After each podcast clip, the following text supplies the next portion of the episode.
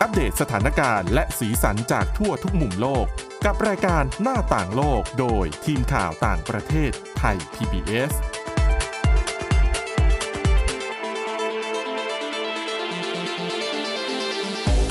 สวัสดีค่ะ ต้อนรับคุณผู้ฟังเข้าสู่รายการหน้าต่างโลกนะคะ ชวนมาอัปเดตเรื่องราว ทั้งสถานการณ์และสีสันจากทั่วทุกมุมโลกกับทีมข่าวต่างประเทศไทย PBS ฟังกันได้เช่นเคยทุกที่ทุกเวลาผ่านช่องทางพอดแคสต์ต่างๆ แอปพลิเคชัน ก็ค้นหาคำว่าหน้าต่างโลกนะคะ หรือไปที่ www.thaipbspodcast.com ค่ะ วันนี้อยู่กับคุณจารุพรโอภาสรัฐ และดิฉันวินิษฐาจิตกรีค่ะ สวัสดีค่ะ นำเรื่องราวที่น่าสนใจ อืม แล้วก็เกาะติดสถานการณ์มาฝากคุณผู้ฟังกันเช่นเคยนะคะ ค่ะ กับแน่นอนสถานการณ์ที่อิสราเอลถล่มโจมตีในกาซาสู้รบกับทางกลุ่มฮามาสก็ยืดเยื้อมานี่จะล่วงเข้าล่วงเข้าสัปดาห์ที่ 7 ละ เดี๋ยวอีกแป๊บๆก็ครบ 2 เดือนเต็มพอดี ถ้าอย่างสู้รบกันต่อไปนะ แต่ว่าช่วงสองสามวันมานี้ก็มี สัญญาณเชิงบวกมากขึ้นในเรื่องของการบรรลุข้อตกลงที่จะหยุดยิงแล้วก็ แลกตัวประกันกับนักโทษ ชาวปาเลสไตน์ที่ถูกคุมขังอยู่ในอิสราเอลแม้ว่าจะมีการเลื่อนกำหนด มาแล้วก็ตามเดิมที่กำหนดไว้วันพฤหัสบดีตามเวลาท้องถิ่น ค่ะ แล้วก็เลื่อนเป็นวันศุกร์นะคะ อืม ท่ามกลางความเห็นของเจ้าหน้าที่ที่เขาก็บอกว่ามันเป็นการเจราจาตกลงกันที่เขาใช้คำว่า fluid นะเนาะภาษาอังกฤษก็คือเหมือน มันเหมือนของเหลวอะค่ะมัน ค่ะ ลื่นไหลเปลี่ยนแปลงได้ตลอดเวลาไม่มีอะไรแน่นอนสักเท่าไหร่ ทีนี้มีมุมที่น่าสนใจของในฝั่ง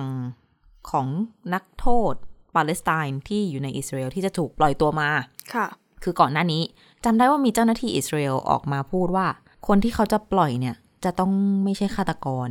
อืม อันนั้นน่ะอย่างหนึ่งละ ค่ะ แต่ว่าข้อมูลของคนเหล่านี้ยังมีอะไรมากกว่านั้น อืม ก็เบื้องต้นที่ดูมาเนี่ย คือหลักๆ ตัวเลขที่เรารู้กันอยู่แล้วอะนะคะ ก็จะประมาณ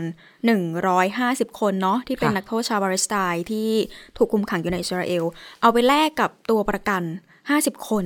ที่ถูกจับอยู่ในกาซา ค่ะ คือตัวเลขมันจะเป็นประมาณนี้ ซึ่งเขาบอกว่านักโทษ 150 คนที่เป็นชาวปาเลสไตน์เนี่ย ส่วนมากจะเน้นไปที่ผู้หญิงแล้วก็เด็กเพื่อแลกกันเนี่ย นอกจากตัวประกันแล้วก็ยังเหมือนเป็นการแลกเพื่อเอาความช่วยเหลือต่างๆ เนี่ยเข้าไปในกาซามากขึ้น ค่ะ เพราะว่าตอนนี้อย่างที่เรารู้กันก็คือเรื่องของพวกวิกฤตด้านมนุษยธรรมต่างๆ ที่มันก็ค่อนข้างที่จะขาดแคลนอยู่เรื่อยๆนะคะ ซึ่งเขาบอกว่าเรื่องของการส่งสิ่งของเข้าไปช่วยเหลือเนี่ยน่าจะมีรถบรรทุกหลายร้อยคันเลย อืม บรรทุกทั้งพวกเวชภัณฑ์เชื้อเพลิง แล้วก็พยายามไปกระจายอยู่ทุกๆทที่นะ ค่ะ คะ โดยจริงๆ ตอนแรกเนี่ย รัฐบาลอิสราเอลเขามีการเผยแพร่รายชื่อนักโทษ ชาวปาเลสไตน์ออกมาประมาณ 300 คน เขาบอกว่ากลุ่มนี้เนี่ยน่าจะเป็นกลุ่มที่ก็น่าจะมีเปอร์เซ็นต์ในการถูกปล่อยตัวสูง แต่ตัวเลขหลักๆเนี่ยที่จะปล่อยก่อนก็คือ 150 คน ค่ะ เพราะว่ามีกระแสข่าวมาว่าจริง ๆ มีการพยายามคุยเพื่อ เขาเรียกว่าเป็นเฟสสอง อ๋อ อืม ก็คือร้อยห้าสิบคนเนี้ยจะเป็นเฟสแรก แล้วก็จะดูว่าท่าทีเรื่องของการแลกเปลี่ยนตัวประกัน แล้วก็ตัวนักโทษรวมถึงความช่วยเหลือต่าง ๆ เนี่ย จะเป็นไปในทิศทางที่ดีมากไหม ค่ะ ถ้าเกิดว่ามันโอเค อาจจะต้องมีเฟสสองต่อไปเรื่อย ๆ อยู่แล้ว เพราะว่าอย่างที่บอก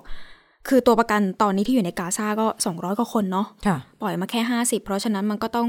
ขยายขยายไปเรื่อย ๆ อยู่แล้ว ค่ะ ค่ะ ถ้าถามว่ากลุ่มคนที่ถูกปล่อยออกมาเนี่ย อย่างที่คุณมิทิถาบอกไป จะต้องไม่ใช่เป็นพวกฆาตกรเนาะ ค่ะ ไปฆ่าคงฆ่าคนอันนี้เขาบอกว่าไม่เอา หลักๆ เนี่ยเขาบอกว่าจะเป็นเหมือนจะเป็นนักโทษที่ถูกคุมขังในข้อหาอย่างเช่นป่าก้อนหิน อืม รวมไปถึงอาจจะเป็นคนที่เขาบอกว่าเป็นข้อหาแนวแบบทำลายความมั่นคงในภูมิภาค ซึ่งสองข้อหานี้จะเป็นข้อหาที่พบบ่อยสุดๆ ก็จะเป็นอยู่ประมาณนี้ ค่ะ นอกจากนี้ก็อาจจะมีเรื่องของอายุมาเป็นตัวแปรด้วย รวมไปถึง เขาบอกว่าบางคนเนี่ยถูกควบคุมตัว เนื่องจากเหมือนเขาบอกว่าเป็นกลุ่มผู้ให้การสนับสนุนองค์กรก่อการร้ายที่ผิดกฎหมาย อ่าร วมไปถึงบุคคลที่มีข้อหาเกี่ยวกับพวกอาวุธที่ผิดกฎหมายด้วย การยั่วยุปลุกปั่นต่างๆ นอกจากนี้บางส่วนเขาก็บอกว่าเป็นนักโทษที่ถูกระบุว่าเป็นสมาชิกของกลุ่มติดอาวุธฮามาสหรือว่าอาจจะเป็นสมาชิกของกลุ่มติดอาวุธอิสลามอื่น ๆ ค่ะ โดยเบื้องต้นเขาบอกว่า นักโทษชาวปาเลสไตน์ที่มีสิทธิ์ที่จะได้รับการปล่อยตัวเนี่ย ส่วนใหญ่จะเป็นวัยรุ่นชาย อืม อายุเนี่ยจะอยู่ที่ประมาณ 16ถึง18 ปี คือคนกลุ่มนี้เนี่ยจะถูกจัดว่าเป็นเด็กตามคำเขาเรียกว่าเป็นคำนิยามขององค์การสหประชาชาติอะนะคะ ค่ะ นอกจากนี้ก็ยังมีคนที่อายุต่ำกว่า 14 ปีด้วย แต่เขาบอกว่ามีนิดหน่อยมีไม่ได้เยอะ อืม นอกจากนี้ก็จะมีผู้หญิงอีกประมาณ 33 คน อันนี้เป็นข้อมูลที่ได้มาจากทางสำนักข่าว CNN นะคะ ส่วนถ้าถามว่าปัจจุบันมีนักโทษชาวปาเลสไตน์ถูกคุมขังอยู่ในคุกของอิสราเอลเนี่ยกี่คน เขาบอกว่าน่าจะมีอยู่ที่ประมาณ 8,300 คน ตัวเลขเยอะเหมือนกันนะ ใช่เกับเกือบหมื่นเลยเนาะแต่ปล่อยออกมาก็แค่ล็อตแรก แต่ก็ยังจะไม่เห็นวี่แววว่าจะกอดมันสุกร์นี้จริงไหม อืม อืมหนึ่งร้อยห้าสิบคนจาก 8,300 คนนะคะ ค่ะ โดยเขาบอกว่าในจำนวนเนี้ยมากกว่า 3,000 คนจะเป็นคนที่ถูกควบคุมตัวแบบ เหมือนเป็นการจับกลุ่มโดยที่ไร้การตั้งข้อหาแล้วก็ไม่มีการพิจารณาคดี ถูกจับแล้วจับเลย แล้วก็นักโทษส่วนใหญ่เนี่ยจะเป็นผู้ชาย อืม แล้วก็ในจำนวนนี้เนี่ยเป็นผู้หญิงประมาณ 85 คน แล้วก็เด็กอีกประมาณ 350 คนนะคะ ซึ่งจริงๆมี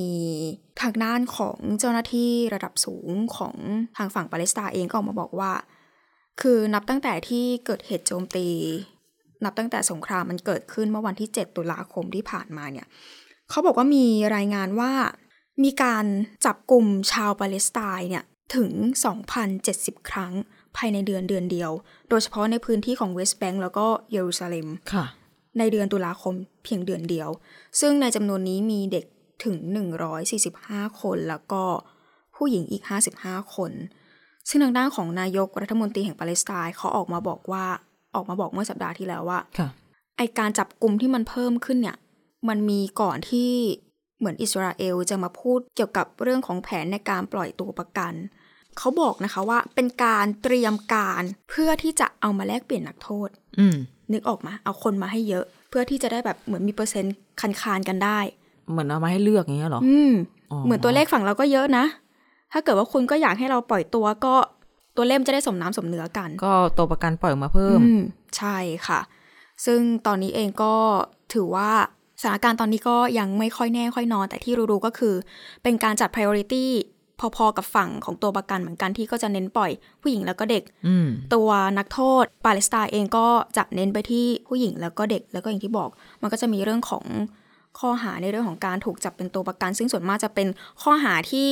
หลาย ๆ คนโดนแล้วก็เป็นข้อหาที่มันไม่ได้หนักมาก ค่ะ ซึ่งก็เราก็ได้แต่หวังว่าวิแววเรื่องของการปล่อยตัวประกันการแลกเปลี่ยนนักโทษน่าจะเกิดขึ้นในเร็ววันนี้ แม้ว่าจะมีการเลื่อนออกไปมาแล้วก็ตาม อืม สหรัฐก็ดูจะยังเห็นสัญญาณบวกในเรื่องนี้อยู่นะคะ ยังมั่นใจว่าการแลกตัวประกันกับนักโทษน่าจะเกิดขึ้นได้ในช่วงเช้าวันศุกร์ อืม ตามเวลาท้องถิ่น ค่ะ ก็คือพรุ่งนี้ อืม ทีนี้ก็อาจต้องติดตามกันต่อไปนะคะว่า สุดท้ายแล้ว จะสำเร็จไหมนะคะ แล้วก็จริงๆ หลายๆ คนชาวปาเลสไตน์ที่อยู่ในกาซาเองเขาก็บอกเป็นเสียงคล้าย ๆ กันว่าเขาไม่ค่อยจะเชื่อมือ ไม่ใช่เชื่อมือสิ ไม่เชื่อใจ ค่ะ อิสราเอลสักเท่าไหร่เกี่ยวกับเรื่องของการหยุดยิงเนาะ อืม เพราะ จ ว่า ริงๆ ก็มีผู้เชี่ยวชาญหลายคน นักวิเคราะห์นักวิเคราะห์ก็บอกว่าสถานการณ์ตอนนี้มันเป็นสถานการณ์ที่แบบเหมือนสถานการณ์ที่ค่อนข้างเปราะบาง แล้วก็เอาจริงทุกอย่างสามารถเปลี่ยนแปลงได้ตลอดเวลา อันนี้ก็น่าจะสะท้อนออกมาตั้งแต่ที่เราเห็นข่าวเลื่อนเนาะเรื่อง อืม การปล่อยตัวประกันก็เออ น่าจะเป็นภาพที่ทำให้หลาย ๆ คนคือญาติของตัวประกันหลาย ๆ คนเองตอนแรกก็เหมือนจะวางใจ แต่พอเจอเหตุการณ์แบบนี้เองก็ใจแป้วเหมือนกันนะ ใช่ อืม ก็นึกว่าจะแบบได้ยินข่าวดีแล้ว ค่ะ หลังจากผลักดันมาเดือนกว่านะคะ รัฐบาลอิสราเอลเองก็โดนกดดันหลากหลายทางเช่นกัน อืม นะอ่ะก็ต้องติดตามกันต่อในเรื่องนี้เหมือนกันนะคะ ค่ะ เดี๋ยวชวนฟังอีกเรื่องหนึ่งกันบ้าง อาจจะขยับมาใกล้ตัวขึ้นนิดนึง ค่ะ แล้วก็เป็นไอเดียที่ดี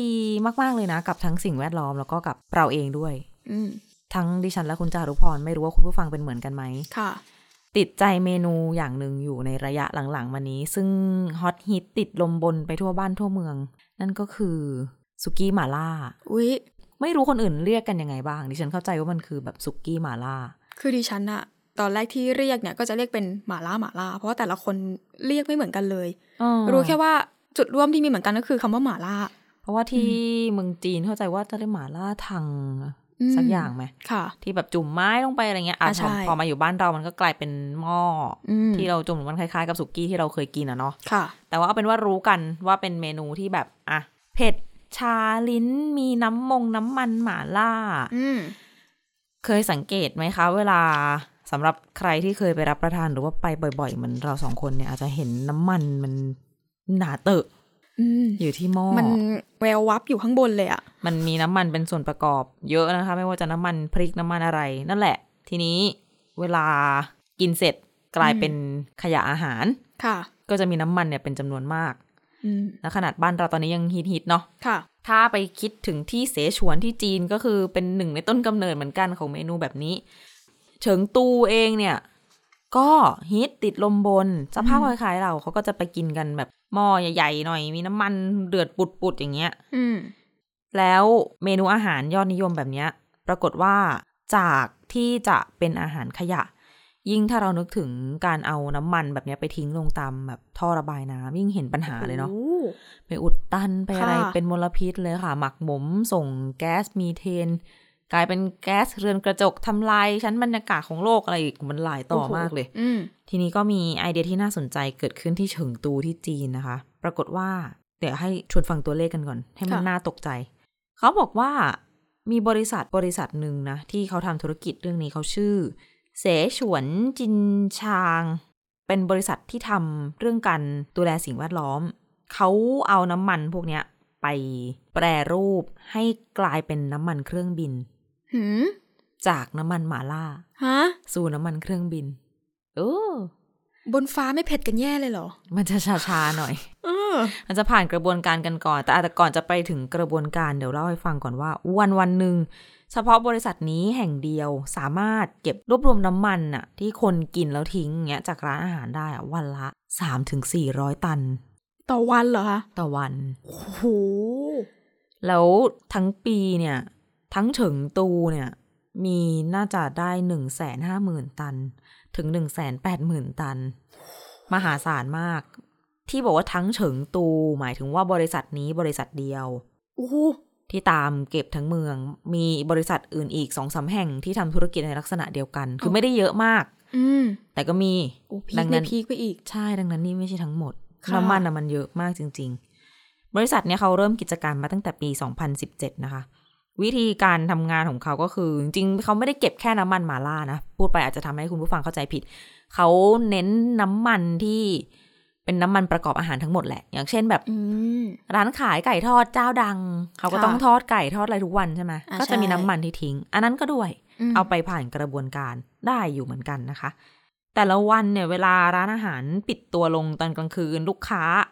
กลับออกจากร้าน พนักงานของบริษัทจินชางเนี่ยเขาก็จะเข้าไปสวนทางกับลูกค้าเข้าไป อืม ไปรับเอาน้ำมันที่ทางร้านแยกเอาไว้ให้ อย่างร้านที่เป็นขายหมาล่าเป็นน้ำซุปอย่างเงี้ย อืม ก็คือเขาก็จะแยกใส่ถังเอาไว้ให้ พวกร้านไก่ทงไก่ทอดก็แยกไว้ต่างหาก พนักงานเข้าไป เก็บรวบรวมเอาน้ำมันเหล่านี้เอาไว้ แล้วก็เอาขนไปที่โรงงาน เขาจะมีอุปกรณ์กรองแบบพิเศษที่จะสามารถแยกน้ำกับน้ำมันออกจากกันได้ อืม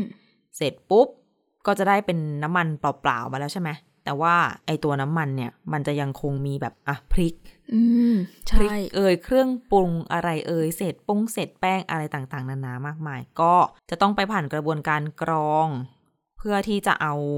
น้ำที่อาจจะยังแบบปะปนอยู่ พวกน้ำพวกความชื้น พวกสิ่งปนเปื้อนต่างๆเนี่ยแยกออกจากกัน สุดท้ายแล้วแยกออกมาเนี่ย ผ่านกระบวนการแล้วมันจะได้เป็นเขาเรียกว่าน้ำมันเกรดอุตสาหกรรม อืม จากน้ำมันแดงๆ น้ำมันหมาล่า อันเนี้ย ค่ะ เขาบอกว่ามันจะเป็นสีออกเหลืองลงมาแล้วพอเขาแยกอย่างอื่นออก โอ้ ตัวเนี้ยยังไม่เสร็จนะคะ ยังเอาไปใส่เครื่องบินไม่ได้ ผลิตภัณฑ์ตัวเนี้ยที่ทางบริษัทเขากรองมาเรียบร้อยแล้วเนี่ย เขาจะส่งออกต่อ ส่งออกต่อไปให้ลูกค้าในหลายประเทศด้วยกันมีทั้งที่ยุโรป มีในสหรัฐอเมริกา รวมถึงที่สิงคโปร์บริษัทที่เป็นลูกค้าเหล่าเนี้ยจะเอาน้ำมันเกรดอุตสาหกรรมที่เป็นสีเหลืองเนี่ยไปผ่านกระบวนการ แล้วก็ทำให้กลายเป็นสิ่งที่เขาเรียกกันในวงการว่า SAF ย่อมาจาก Sustainable Aviation Fuel ก็คือเชื้อเพลิงอากาศยานยั่งยืน อืม ใครสนใจลองเซิร์ชหาดูได้นะคะ SAF เนี่ย เป็นเชื้อเพลิงอากาศยานทางเลือกอยู่เหมือนกัน ซึ่งเราอาจจะไม่ค่อยคุ้นกัน เพราะว่าฟังดูแล้วแม้ว่าจะดีกับโลกขนาดไหน แต่ถ้าพูดในเชิงต้นทุน หลายบริษัทก็ยังไม่เลือกใช้ เพราะว่ามันก็จะต้องมีค่าต้นทุนในการผ่าน อืม กระบวนการต่างๆ เนี่ย กว่าจะ ค่ะ เปลี่ยนจากน้ำมันทำอาหาร น้ำมันเหลือทิ้งที่เรากินแล้วกินไม่หมดเนี่ย อืม กว่าจะเปลี่ยนเป็นน้ำมันเครื่องบินได้มันแน่นอนมันย่อมมีต้นทุน แต่ว่า SAF เนี่ยเป็นสิ่งที่เรียกได้ว่ามีบทบาทสำคัญเลยทีเดียวแหละสำหรับการลดการปล่อยคาร์บอนในอุตสาหกรรมการบิน เพราะว่า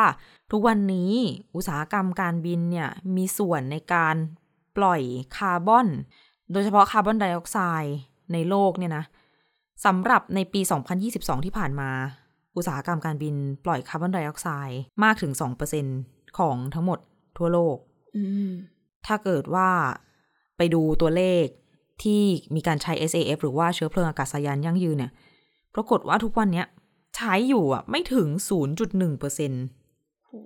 ว่าด้วยต้นทุนที่แพงนั่นเอง ค่ะ ซึ่งมีสมาคมการเดินทางทางอากาศระหว่างประเทศเนี่ยนะคะ เขาลองลองคิดดูคำนวณเล่น ๆ ไว้แบบนี้บอกว่า ถ้าเกิด SAF เนี่ยมีการเอาไปใช้ให้กว้างขวางกว่านี้นะ อืม อาจจะช่วยการปล่อยคาร์บอนในวงการการบินลงได้สักถึง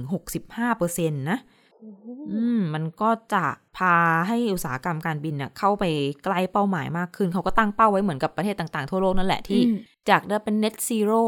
อืม ปล่อยคาร์บอนเป็นศูนย์นะ ให้ได้ภายในปี 2050 แต่มันก็ ยังอีกไกลนะคะ ซึ่งเนี่ยก็เป็นไอเดียที่น่าสนใจอย่างหนึ่งสำหรับการเปลี่ยนเอา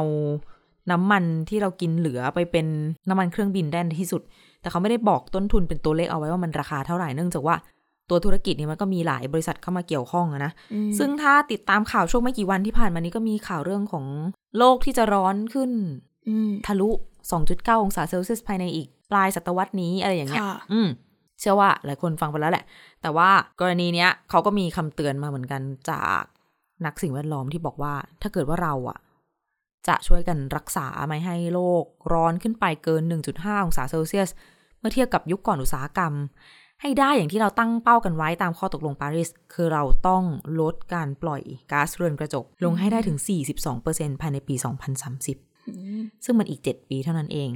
มันก็ดูค่อนข้างจะเป็นไปได้ยากอยู่ อันนี้ก็ถือว่า ค่ะ เอามาฝากกันอีกเรื่องหนึ่งที่เกี่ยวข้องกับอันนี้นะคะ ซึ่งจริง ๆ ที่จีนเองเนี่ย อย่างจินชางเองที่เขาทำธุรกิจ อันเนี้ยก็เป็นส่วนหนึ่งของความพยายามในการแก้ปัญหา ขยะอาหารที่คุณคิดดูว่าเราพูดเรื่องขยะอาหารกันมันมา มันก็ติดตามมากับจำนวนประชากรใช่ไหม ค่ะ แล้วจีนก็คือ 1,400 กว่าล้านคน ดังนั้นมีการคำนวณมาว่า ผลผลิตจากภาคการเกษตรต่างๆ เนี่ย ในแต่ละปีมีการทิ้งใบเปล่าๆเนี่ยสามร้อยห้าสิบล้านตัน โห ในจีนนะเออ ม อเกินหนึ่งในสี่ของจำนวนผลผลิตแต่ละปี มันคือการทิ้งโดยทั้งร้านอาหารทั้งซูเปอร์มาร์เก็ตทั้งผู้บริโภคเองอันเนี้ย อืม เออกินไม่หมดบ้างไม่ได้ซื้อไม่ได้ขายบ้างเนี่ยนะ ค่ะ คะ ซึ่งมันก็เป็นเรื่องใหญ่ที่จีนเองก็กำลังแก้ไขเหมือนกัน แล้วเขาก็มีวิธีการแก้ไขที่คล้ายๆกับเราด้วยเหมือนกันนะ หลายคนอาจจะเคยได้ยินเรื่องของหนอนแมลงวันลาย หืม เคยได้ยินบ้างไหมอ่ะ ไม่คุ้น บ้านเราเรียกหนอน ละคะ แม่โจ้ มันจะเป็นหนอนที่อุบอวบๆนิดนึง อันเนี้ยอ่ะเขาจะช่วยเปลี่ยนขยะอาหารให้กลายเป็นปุ๋ยกับเป็นอาหารสัตว์ได้ อืม คือไอ้เจ้าหนอนชนิดเนี้ยอ่ะยกตัวอย่างที่เซี่ยงไฮ้ก็มีการเอามาใช้ เขาจะเลี้ยงไว้เป็นเหมือนแบบโกดังใหญ่ๆอะค่ะ เขาเรียกว่าเป็นฟาร์มได้ไหมนะ ฟาร์มก็ได้มั้ง ไว้ข้างในก็มีแต่ อืม ไอตัวหนอนตัวอ่อนมแมลงวันลายตัวเนี้ย อืม เขาเลี้ยงไว้แบบ อย่างที่เป็นโรงงานกำจัดขยะที่เซี่ยงไฮ้นะเลี้ยงไว้ห้าร้อยล้านตัว ฮะ หนอน คุณไม่เรียกฟาร์มแล้วล่ะ มันเป็น โรงอะไรดี โรงงานหนอน 500 เพราะว่า ตัว น้องๆห้าร้อยล้านตัวเนี่ย เจ้าหน้าที่เอาขยะเข้าไป แต่ละวันเขากินขยะอาหารกำจัดขยะอาหารได้สองพันห้าร้อยตัน อืม เออเขากินเข้าไปเสร็จเขาย่อยใช่ไหม ค่ะ แล้วเขาก็จะถ่ายมูลออกมา อืม มันจะเป็นเหมือนผงดำ อ่าเล็กๆเล็กๆเลย ๆ อ่า สิ่งเนี้ยเอาไปทำปุ๋ย อืม ส่วนตัวหนอนเอง เขาก็กินไปโตไปกินไปโตไป พอถึงระยะเวลาหนึ่งที่เขาใช้คำว่าแบบเขาเติบโตอ้วนท้วนสมบูรณ์ที่สุดอะ อืม จังหวะนั้นเอง เขาจะถูกนำไปทำเป็นอาหารสัตว์ ฮะ อ่ะ โอ้โห น้องโตเต็มที่แล้ว เป็นวงจรที่ ก็โหดอยู่เหมือนกัน อืม อ่าก็กลายเป็นอาหารสัตว์ที่แน่นอนเต็มไปด้วยโปรตีน ค่ะ สำหรับสัตว์ชนิดต่างๆนะคะ เนี่ยแหละก็เป็นหนึ่งในเป็นหลาย ๆ วิธีการพยายามแก้ไขปัญหาสิ่งแวดล้อมที่มีอยู่ที่จีนในตอนนี้ ซึ่งฟังแล้วก็น่าสนใจ เพราะว่ารู้สึกว่าเชื่อมโยงกับเทรนด์หมาล่าในบ้านเรา อืม เพราะที่ฉันก็เคยคิดเหมือนกันเวลา คุณเคยไหมเวลาไปกินหมาล่าแล้วแบบ เค ใน ย ในหม้อ ค่ะ มันมันเหลือเกินแล้ว เราก็ คือ คิดในใจมันไปไหนต่ออ่ะ ใช่ คือตอนที่หม้อมาตั้งใหม่ๆเนี่ย เราจะยังไม่ทันคิดอะไร อืม เราจะโซยโซยโซยของเราก่อน อ่าฮะ พอกินไปสักพักเราเริ่มอิ่มแล้วก็จะปิดหม้อเนาะ อืม พอน้ำมันนิ่งมันไม่ได้เดือดเนี่ยเราก็จะเห็นเลย ไขมันมัน มันไม่ใช่แค่แบบเป็นฟองฟองๆแบบคนละจุดอะ อืม คือมันทั้งหม้อแล้วมันเป็นชั้นหนาๆแบบเห็นได้ชัดเลย หนาใช่ แล้วคิดดูว่าหลาย ๆ หม้อรวมกัน ไปเท และต้องยอมรับว่าเอาจริงๆบ้านเราหลาย ๆ ร้านโดยเฉพาะร้านที่อาจจะไม่ได้ใหญ่มากเนี่ย อืม เขาเรียกว่าระบบการกำจัดพวกเศษอาหารเหล่าเนี้ยมันก็ไม่ได้ดีมากอะ ถูก มันนึกภาพไม่ออกเลย ไม่รู้เลยว่าหลังร้านเขาไปกำจัดสิ่งเหล่านี้กันยังไง อืม ร้ายแรงที่สุดก็คงจะเทลงท่อระบาย ท่อ น้ำต่างๆ ซึ่งก็น่ากลัวไปอีก สุดท้ายแล้วก็ประสบปัญหาน้ำท่วมเมืองนะคะเวลาฝนตก อืม เป็นลูกโซ่อย่างเงี้ย ใช่ เรื่อยๆเรื่อย แต่ไม่แน่ใจเหมือนกันว่าในบ้านเรามี ก็น่าจะมีการรับซื้อเรื่องของน้ำมันเก่าอย่างที่เคยได้ยินเนาะว่าเอาไปแปรรูปเป็นอะไรไบโอดีเซลหรือว่า การใช้งานในรูปแบบอื่น ๆ มีไหมอันเนี้ยแหละก็อาเป็นสิ่งที่รู้สึกว่าน่าสนใจแล้วก็คุณผู้ฟังหลายคนอาจจะอยากรู้บ้างเพื่อใครฟังอยู่ทำธุรกิจร้านอาหารอะไร อืม เหล่านี้ ๆค่ะ อาจจะสนใจเอาไปปรับใช้บ้านเราไม่แน่ใจว่ามีบริษัทที่ทำแปรรูปน้ำมันจากน้ำมันอาหารเนี่ยให้เป็น อืม น้ำมันเกรดอุตสาหกรรม เพื่อไปต่อยอดบ้างหรือเปล่า อืม นะคะ ค่ะ อันนี้คือเรื่องราวน่าสนใจที่นำมาฝากกันสำหรับหน้าต่างโลกวันนี้ค่ะคุณผู้ฟัง ติดตามฟังเรากันได้เช่นเคยผ่านทางพอดแคสต์หน้าต่างโลกนะคะ ค้นหาคำว่าหน้าต่างโลกได้แอปพลิเคชันพอดแคสต์ต่างๆ หรือ www.thaipbspodcast.com ค่ะ วันนี้เราสองคนและทีมงานลาไปก่อนสวัสดีค่ะ สวัสดีค่ะ Thai PBS podcast. View the world via the voice.